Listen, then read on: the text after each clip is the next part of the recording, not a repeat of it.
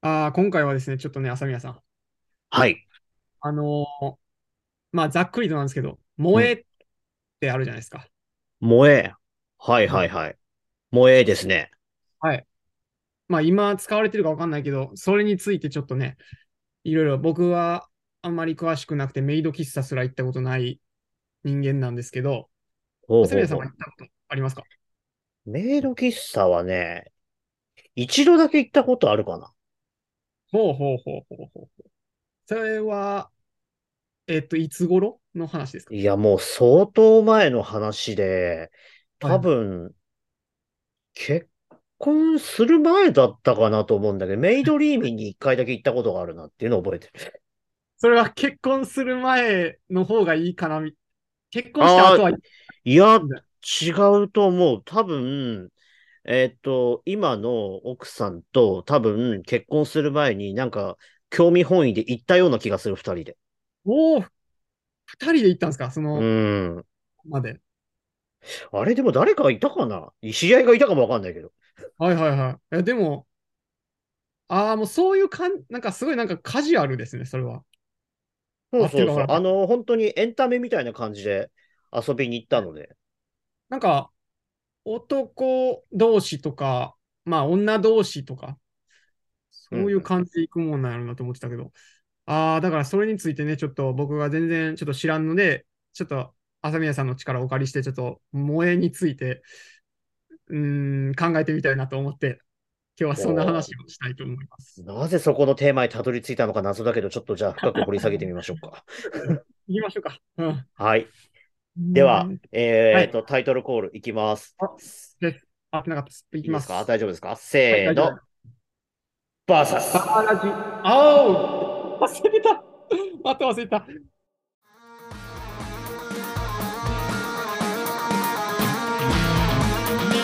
て言いながら、実は、あの一緒に行った人が誰だか自分の中でも記憶があやふやになっていて、よくよく考えたら前職の同僚といったような気もしてきました。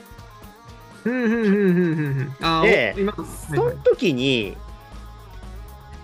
ななんだっけな？何で行ったんだっけな？なんか4人か5人ぐらいで行って、女子社員もその中に混ざってた気がするんですよ。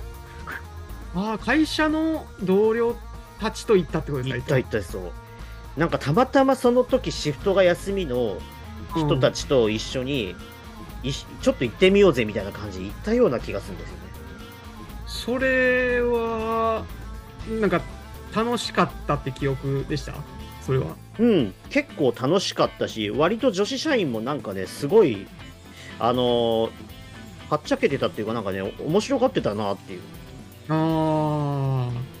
なんかすごいね、自分の名前を書いてもらって喜んでた人がいたような気がするなっていうのは、なんとかうっすら記憶の中にあるっていう。あ。はいはいはいはい。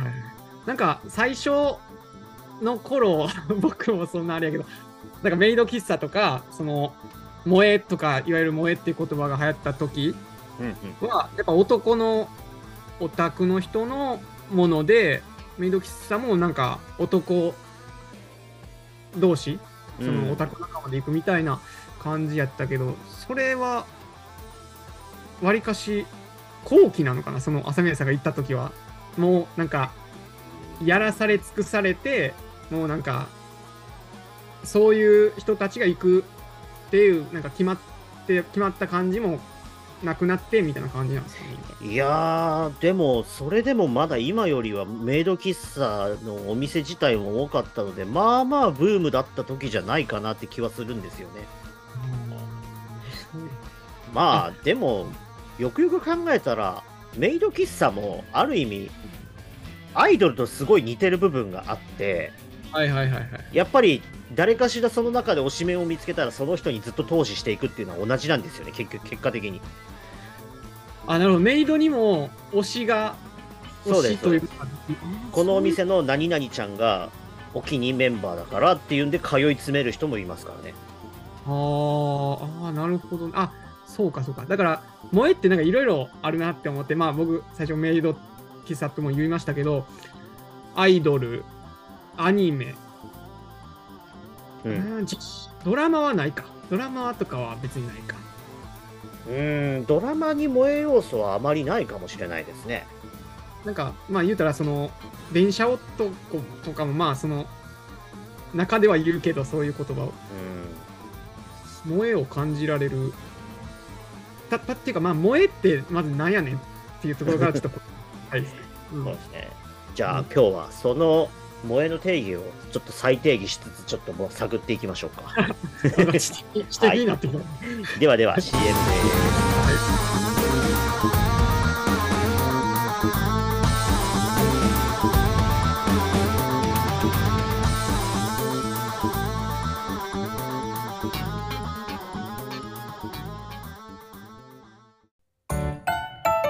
サブカルカウン池袋の西口徒歩10分ぐらいのところにあるカフェドーナツ。カフェだけどカフェじゃない。アーティスト向けの展示またはワークショップ用にスペースを貸しています。お問い合わせは english.cafe.donuts.gmail.com english.cafe.donuts.gmail.com お問い合わせお待ちしています。各種 SNS もやってるよ。ドーナツで検索 Cafe Donuts presents Versus.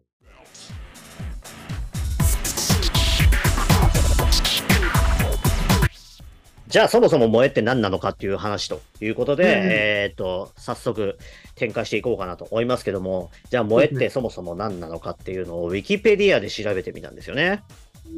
そしたら日本のサブカルチャーにおけるスラングで主にアニメゲームアイドルにおけるキャラクター人物への強い愛着心情熱欲望などの気持ちを言う俗語らしいです。あーあなるほどスラングということかそうですね。うーんああゲームもありましたねそうですね。ありますよね。萌えキャラ的な。うんうん僕ゲームはあのラブプラスっていうのが流行っててああ、ありましたね。流行りましたね。僕あれのためだけに 3DS 買いましたねおおあだから萌えっていうのには触れてるのかもしれないですねー、そうですね。ある意味、そういう意味では触れてるっていうふうに言えるかもしれないですね。はいはいはいはいはいはいサブカルチャーにおける今ってもう、う、うんん。ああ読みます？うん、っていうかね、概要を今ね、見てて気づいたんですけど、1980年代後半から90年代初頭にかけて成立した説が有力とされているっていうことで、意外に古いんだな、歴史みたいな。そうですね。これ、だから最初多分意味違うんでしょうね。なんか、で、萌え、新名が出て、萌えみたいな？萌うえ、ん。燃えているみたいな。ですね。なんかね、ここを見ると、萌え、元来の意味である目が出ることに何か芽生えるという意味で使われていったとされているということらしいです。はいはいはいはいはい。なるほど。昔はそういう使い方をしてたってことですね。うんで、このページを読み進めていくと、やがて日本語本来の萌えの用法よりも一般的となっていく2005年には、ユーキャン流行語大賞に選出ということで、ああ、はいはいはいはいはい。まあいわゆるスラングがそのままなぜか定着して一般化しましたみたいな感じなんでしょうね。うんうんうん。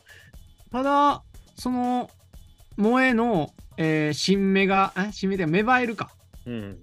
芽が出る元の意味の芽が出ることから何か芽生えるっていうのはなんか近いところあります？これは。まあ、愛が芽生えた的な感じなんでしょうかね。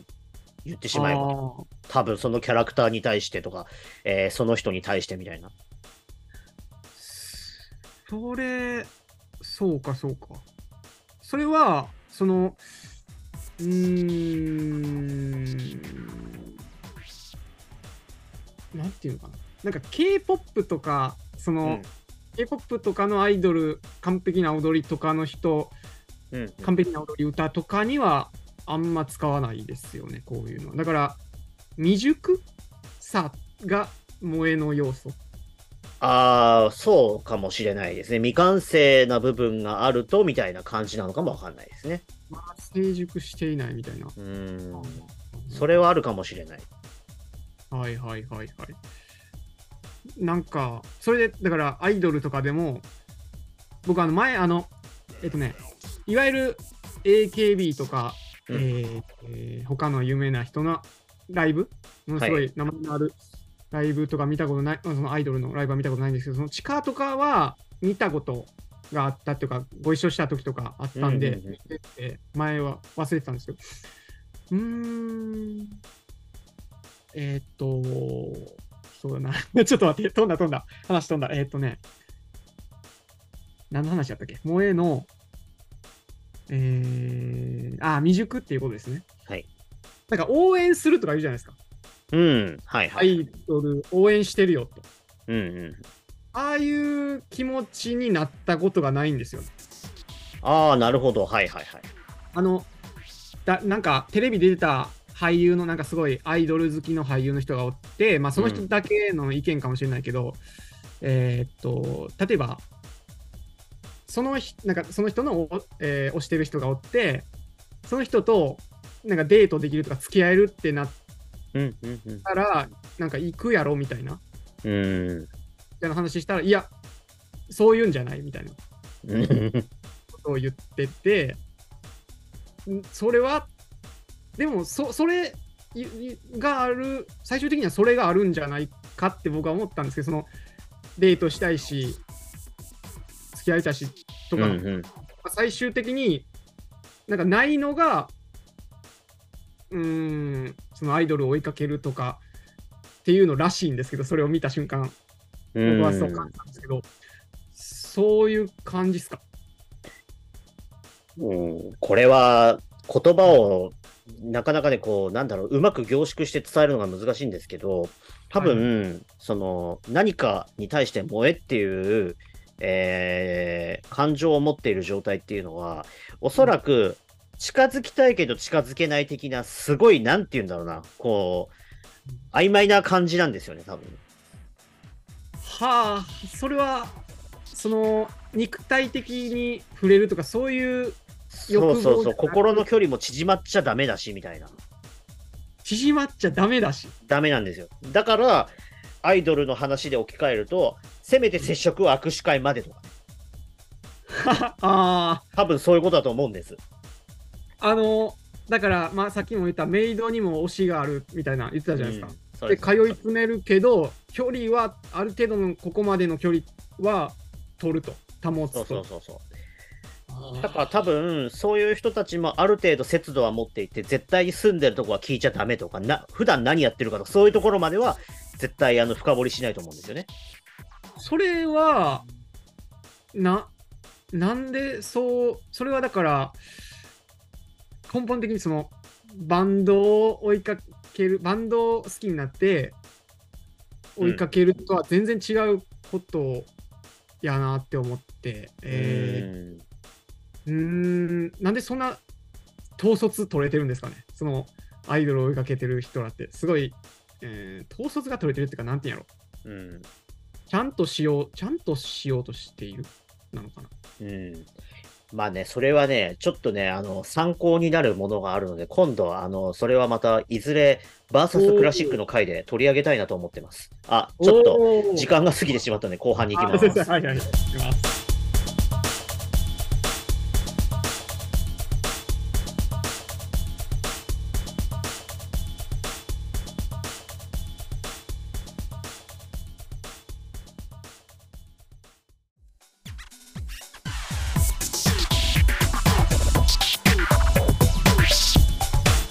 あのーなんだろう、そのね、えっ、と、ある程度の距離を保とうみたいなの、自制っていうのかな、そういうのがあるのって、多分、これ、野球とかサッカーの選手を好きにななるけれども、あの、うん近づいちゃダメっていうのは多分似てると思うんですよ。ほうほうほう。言ってしまえば。ほうほうほうほうほう。野球、サッカーの人に近づいてはダメ。そうそう。例えば推しの選手が1人いたとします。はいはい。で、その人が、あのーすごいもちろんいい成績を残してくれることはもちろんなんだけれども、ただ、同時に、あのー誰かと結婚して幸せになってほしいという思いを持つと。で別に自分はこの人と結婚したいとかそういうことではなくって、とにかく幸せになってくれれば、それが自分が推し続けるための理由だよっていう、そういうことなんじゃないのかなと私は思うんですよ。それってでもかなり、なんていうかな、僧侶というか、すごい、まあね、達観してるっちゃ達観してるのかな。すごいところまで行ってますね、それは。うん。すでもまあ、なんて言うんだろうな、その一段階上にはガチ恋っていうのがありますけどね。ガチ恋。ガチ恋ってのは普通にその、だ僕とかは、例えば、乃木坂に、うん乃木坂の音楽とか全然聞いたことないけど、あのー顔知ってる人で、あ、あの人好きやから、好きな人がおって、で、それとかは、その、そそういう、なんていうか、萌え的な感じの、えー距離を保つじゃなくて、それ行けるところまで行けるんやったら行きたいですよっていう感覚でしかないので、それは。うんうん。また全然ちゃうなと思いましたね、それは。うんうん多分ね、萌えの最上級がガチ恋だと自分は勝手に思ってるんですよね。そのガチ恋というのは、ガチ恋とは、あもうガチ恋ってもうまんま言葉の通りなんですよ。本当にその人に、あの、本当お近づきになれない人にもう近づきたい。もうあわよくば自分の嫁にしたい的なところまで行くとガチ恋です、本当に。そそれ、ガチ恋っていうのは、僕、じゃあ、それは、言うたらガチ恋の側ななんじゃないですか、言うたら。例えば、なんかいるんですか、そういう人って。あ、いますよ。あの、秋元、えっ、とね、乃木坂46の秋元真夏さんは僕は、ああ、まあだったんですね。はいはいはいはい。まず、その動いてる、とうん動いてる動画、テレビとかで見見る前から、うん。なんかコンビニとかで、その、何々フェアとかで写真があるじゃないですか。うん。とかで、顔ファンみたいなことですか？ああ、はいはいはい。とかで好きになっうん。てっていうので、それは行けるところなら行きたいですよっていう感覚うなんで、ん。だから、その、うんアイドルを追いかけてる人とは全然違う、むしろ怒られるぐらいの 感覚やと思います、ね。うんでもね、多分ね、多分あのー本当のファンから言わせると、まだまだ多分ね、あの、下の方なんですよ。きっとその、ヒエラルキーみたいなの多分あると思うんですけどね。それはガチ恋のものすごい下の方っていうことそうそうう。そうそうそうそう。あまだ握手会もそん行ったことなければ、えっ、と、あーライブにその行ってるわけでもなければ、プレゼント送ってるわけでもなければみたいな。あ、あのね、その、なんかね、ちょっとあるんですけど、うーん、ライブとか、その、握手会、ライブとかでその、全体で盛り上がるというか、みんなで楽しむみたいな感じじゃないですか。うん。アイドルのライブがどうかわからんけど、そのバンドとかのライブの場合は、完全に友達とかといっても、その聞いてる瞬間は一人なんですよ。うんうんうん。一人で楽しんでるというか、その、なんか場の雰囲気が、コールレスポンスがあってとかは別に全くいらんと僕は思ってて、完全にみんないっぱいおるけど、完全に一人で楽しんでるって感じがしてて、うんうんうんでうーん、なんか握手会とか、僕、そうだな、その秋元さんの握手会とかい、ちょっと行きたくないなって思ったのは、他に好きな人を見たくない、他に好きな人がおることを知りたくないみたいな。うーん、なるほど。。ですね。そっちか。なるほど。うんだから、ちょっとガチ恋のちょっともうちょっと分派みたいな感じかもしれない。ううーん。ん。まあ。ね、そうかもわかんないですよね。そのなんで、あその好きな人を、その推してる人が、握手会とかやったらその並ぶわけですよね、言うたら。なあ、そうですね。それはなぜ耐えられるんだって僕は思うんですよね。すごいなと。うん。ん、なんか自分だけで楽しみたいみたいなところですね、僕は。独占したい的な感じですね。そうですね、そうですね。うんちょっと握手会とかは耐えられないかもしれない。だから言ってないのかもしれない。うん、なるほどね。そういう場合だと、実はもうちょっと、あのー絶対数が小さい地下アイドルの誰かを押した方が本当はおすすめなんですよ。あなるほどね。そのライバルが少ない人そうです、そうです。そうです本当に、あのーお近づきになって、仲良くなって、プライベートなところまでっていうんであれば、絶対地下アイドルなんですよ、そういうのって。ああ、だから地下アイドル追いかけてる人は、中にはそういう人も。そうですね。あなるほどね。まあ、なぜならば、地下アイドルっていうレベルまで行くと、それを専業にしているわけじゃない人の方が多いんですよね。はいはいはいはい。それこそ普段実は OL やってますっていう人もいてもおかしくないんで。ああ、なるほどなるほど。ねはい。まあそんなわけでですね、ちょっといろいろありましたけれども、エンディングトークに入りたいと思います。ありえないな、おい。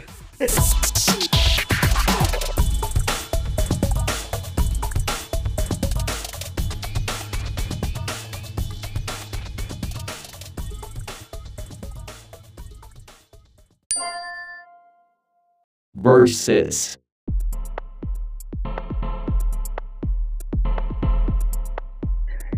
うん。なんか、某エンディングトークなんですけどね、あの、はい まだ全然話が尽きなそうな気がする。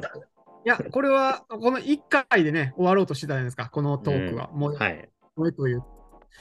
パ萌えパート2をね、ぜひやりましょう。やりましょうか。なんだらね、来月、2月のゲストに来るリナさんについても聞いてみてもいいかもしれないですね。リナさん、萌えなんすかって。ああ、そうですね。うん絶対詳しいですもんね。てか、当事者ですもんね、多分ね。うんむしろ燃えられる側ですからね、リナさん多分。うん。その人側からの、うん、話を聞いてみたいですね。ですね。ああ、それこそ、なんだろう、我々の業界でいうせあの石油王みたいな人？要は、えっと、例えば、ね、えーギフトとかめっちゃ送ってくれる人は、あ の演者から見るとどうなのか、どういうふうに見えてるのかっていうとかね、そういう世界の話も聞いてみたいなと あ、す。それとかもう、本音を聞けるのかな、それ。ねえ、どうでしょうね、さすがに、うんまあ、全部本音言っちゃうと、ファンがねっていうところもありますけどうん、そうですね。うーん。まあ、どこまで切り込めるかわかんないんですけど、そうですね。割と、当事者は難しいかもしれないけど。いみたいな。うんね、まあ、アイドルじゃないけどね、こう、萌えの多分対象として多分見られるっていうことはいっぱいあると思うんで、聞いてみたいなと思います。すね。ちょっとね、あの、だから、萌えね、あアニメもあるって言ってたじゃないですか。うんアニメはいも、中にも萌えがあると。うん僕はあの、鈴宮春日の憂鬱が、うんうんえっとね、流行った後の、てか、えー去年、えー3年前ぐらいかなに知って、鈴宮春日めっちゃ好きになって、もう原作本とか、小説か、はいはい。とかも買って読むぐらい好きになって、フィギュアとかも買ったんですけど、うんうん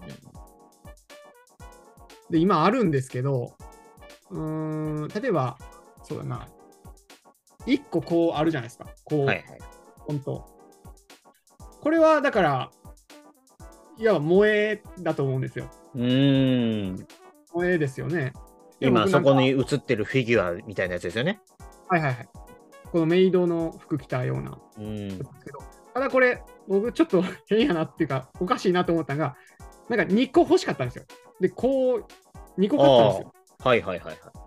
けどなんかその、別に鑑賞用と、なんだ、うん。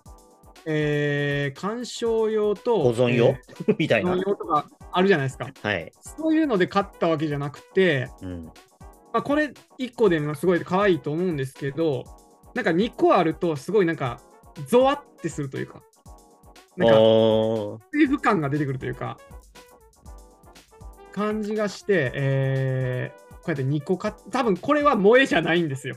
あ なるほど。ここの感覚は萌えじゃないんですよ。なんかサイバーパンクというか、なんだろう、S うん、SF チックっぽくみたいな買い方も僕はしましたっていう報告になんですけど、これ誰かこの現象に名前つけられる人お便りください。このジャンルにあ僕も分かりますっていう人おれば、ね。うん、きっと多分どっかにいますよ。同じような感情を持ってる人。いるかな。なんかすごいちょっとアートっぽくもあるなと思う。うんまあ造形美ですよね。フィギュアって本当に。そうですね。いい、なるほどね。萌え、萌えか。まあでもね、今、萌えっていう言葉よりも、どちらかっていうと、推しっていう言葉の方がなんかもしかしたら同じ意味になってるのかなっていう、そんな気はしますよね。それになり変わったんですか？推しに。うん、あまり萌えって今使ってる人をあの自分が知ってるだけの話になりますけど、アイドル業界では聞いたことがあまりない。最近、あここ5年ぐらい、まあ、いわゆる死後うん、死後になりつつあるのかな、みたいあ、それ全部推しでいけるようになったんです。多分そんなんじゃないかなって自分は思ってます。なんか推しって、萌えってでもなんか動詞？動詞というか動詞ですね。動詞ですよね。うん。でも推しって、えー主語？主主語、えっ、と、推しはどちらかっていうと代名詞的な感じにも近いのかなと自分は思っていて、誰々推しみたいな、まあ、名詞化する場合もあるし、それを動詞化するんであれば、自分、誰々推しだからみたいな感じで、推してるからっていう多分まあ略だと思うんですけど、うん。っていう意味では動詞の意味でも使ってるのかなっていうところでいくと、まあちょっとね、ややこしい話にはなりますけど、なんかね、もう萌えっていう、萌えはだからさっき言った、そのしなんか未熟なものをめでるみたいな気持ちですけども、それは分かっもうみんな分かってるでしょっていう上で、推しにもう進化したんですかね。なんかもう、萌えはもうみんな、はいはい、分かったでしょみたいな感じになって、そこを省いて、ちょっともう一個、一段階、ワープしたみたいな感じが僕はしましたね。うんどちらかっていうと、萌えって、あの本当に自分の経験論でいうと、20年前の、まだインターネットがようやく流行り始めますっていう時に、チャットで、誰々ちゃん萌えって言ってる人がいたなっていう、なんかそっちのイメージなんですよ。そっか。萌えって伸ばすんですね。そうです、萌えまず萌えって。20年前はそういう使い方をしてる人がすごいいっぱいいたんですよ。あなんか懐かしいなぁ。萌え、なんかね、あの、線も伸びる、まっすぐな棒じゃなくて、そうそう、あの、萌えって、その波線で、そうそうそうそう。はいはいはい。うわぁ、そっかそっかそっか。自分は今そういうイメージで、逆に今それが推しに変わりつつあるんじゃないかなと思ってます。なんかあの、電車とか乗ってて、なんか広告とかでも、なんか何々推し、推し、推しに金使ういすぎてなんとかなんとかみたいな、そんなんがもう広告、電そう車のそうそうそう。普通のなんか、キャッチコピーとしてね、使われるようになっちゃってますよね、もう推しっていう言葉がね。そうですよね。だから多分、萌えから推しに進化したっていうのは多分あるんじゃないかなとは思うんですよね。ですよね。あの、うんなんかいろんな、その、だみみんな、推しってでも、萌えって言ってた時も、推しって言葉、多分ありましたよ、ね。いや、多分あったと思います。言ってる人もいたと思うんですけど、その頃は多分萌え優勢だったんですよ。萌えが、萌えがもうだから、その、衰え、衰えていったっていうか、もう絶滅していったんですか？そうそうです。多分、多分ですけど、48グループがすごい絶頂期だった時に、うんそれこそ歌詞の中に誰々推しっていうのが出てくる曲があるんですよね。あ、そんなんあるんえっ、ですか、と、確かね、チーム B 推しっていう曲だったと思うんですけれども、あまさにタイトルルからもう言っちゃってるんですよ、推しって。が。タイトルが推しって入ってる。そうです。で、これが、まあまあヒットしたはずなんですよね。うん。で、おそらくその辺からもう推しって言葉が普通にアイドル業界で一般化していって、うんそれがいつの間にか一般層に広まっていったみたいな感じになるのかな、みたいな。それってでも、やっぱり、その、なんかそれは、だから、曲作った人がそういうタイトルつけてから、うん推しって言葉が流行ったんじゃなくて、そのネットの人、萌えって言ってたような人が、何々推しって言い出して、それをあ変える。多分そうだと思います。あなるほど。だネットの人の言葉ってちょっとすごい面白いなって。そうですね。ネットスラングから一般化していくパターンって実はすごく多くて、それこそ2チャンネル全盛期の時代だったのが、うまあ今、ね、ツイッターとかに変わりましたけど、はいはい。うんでもあ、まうんあ、あれですよね。当時2チャンネルを主力にしていたところをツイッターに多分置き換えてる人って今結構多いと思うんですよね。あーはいはいはい。あ、もうツイッターでその面白いスラングがうん。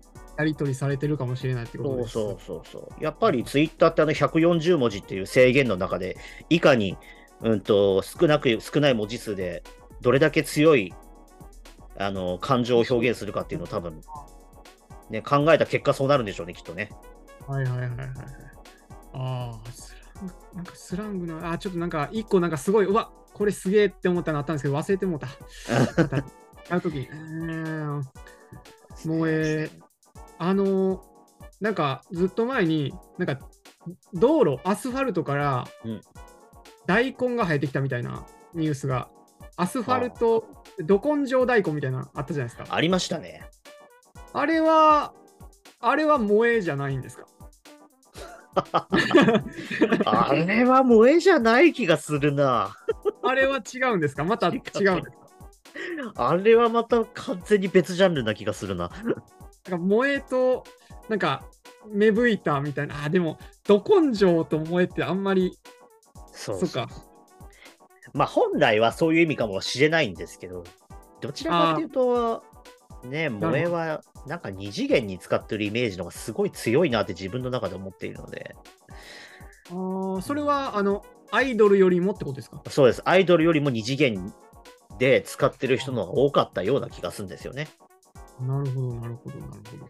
それ、それね、だから、アニメとかでも、その、エヴァ、まだじまだ時間大丈夫かな？えっと、うんエヴァとかでも、すごいなんか、萌えと言えそうな瞬間とかいっぱいあるけど、それなんかでも最終的には破壊しようとしてるような感じがしたんですよね。うん最後まで見ると、なんか、えーっと、い言ったら、このさっき言ったフィギュアが、今の僕が持ってるフィギュアが何体も出てくるみたいな描写があるじゃないですか、言ったうら。ん。それとかは、うーん、なんか萌えを壊そうとしてる人もお、萌えとなんだろうな、戦うと何なのかな。萌えを、えー萌えで最後までいかないアニメというか、うん萌えを否定しようとするアニメみたいな感じなのかなと思いました。うんなるほどね。まあ、そこはなかなか難しい部分はあるけど、まあでも、エヴァってね、あの、キャラはすごい可愛いけれども、中身は結構話残酷だったりしますからね。そうですね。あれとか萌えって言われ、萌えって言ってる人おったんかな？えーっと、自分が記憶する限りではいました、えー当時中学生でしたけど、あーあー、やっぱそこは言ってたんです、ね。飛鳥萌え、綾波萌えっていう言葉がありました。それ、内容、でも、最後まで見たら結構、結構いかついじゃない？ぐるまあ、グロいっすよね。いかついですよね。あの、結構残酷な終わり方しますからね、あれね。ですよね。でしかも、あの、映画の、あの、えっ、と、なんていうかな、映画の、えー続編ですか？続編とか、先週完結するまで、映画の旧昔のやつでうん完結するのもすごい終わり方じゃないですか。ねえ、そうそうそう。すくうん、割と否定するような感じというか、あれを見た瞬間、その萌えって言ってた人たちはどういう気持ちになったんやみたいな。うんですね。うん、まあ、さて話は尽きないんですけども、残念ながらですね、えっ、と、このレコーディングの時間があと1分未満となってしまったのでですね、ここで告知をさせていただきます。えー、2月のゲスト、マンスリーゲストはリナさんがいらっしゃいます。すでにはいツイッターで告知をしておりますけれども、えーピアニスト、ミュージシャン、そしてツイキャス主ということでですね、活躍されているリナさん、えー、どんな話を展開するのかということでですね、ちょっとお楽しみにしております。えーそし、て、この番組ではお便りを募集しております。えーぜひぜひたくさんお寄せください。お願いいたします。はい。はい。というわけで、えー今日は萌えについて、えー話をしましたが、結局閉まらなかったということで。あーそうですね、最後ちょっと閉まらなかったな、けど、ちょっと続きを期待したいな、これは。はい。思います。はい。はい。それでは、また来週お聞きください。お相手は、浅宮幸喜と。長いランドでした。はい。それではまた来週。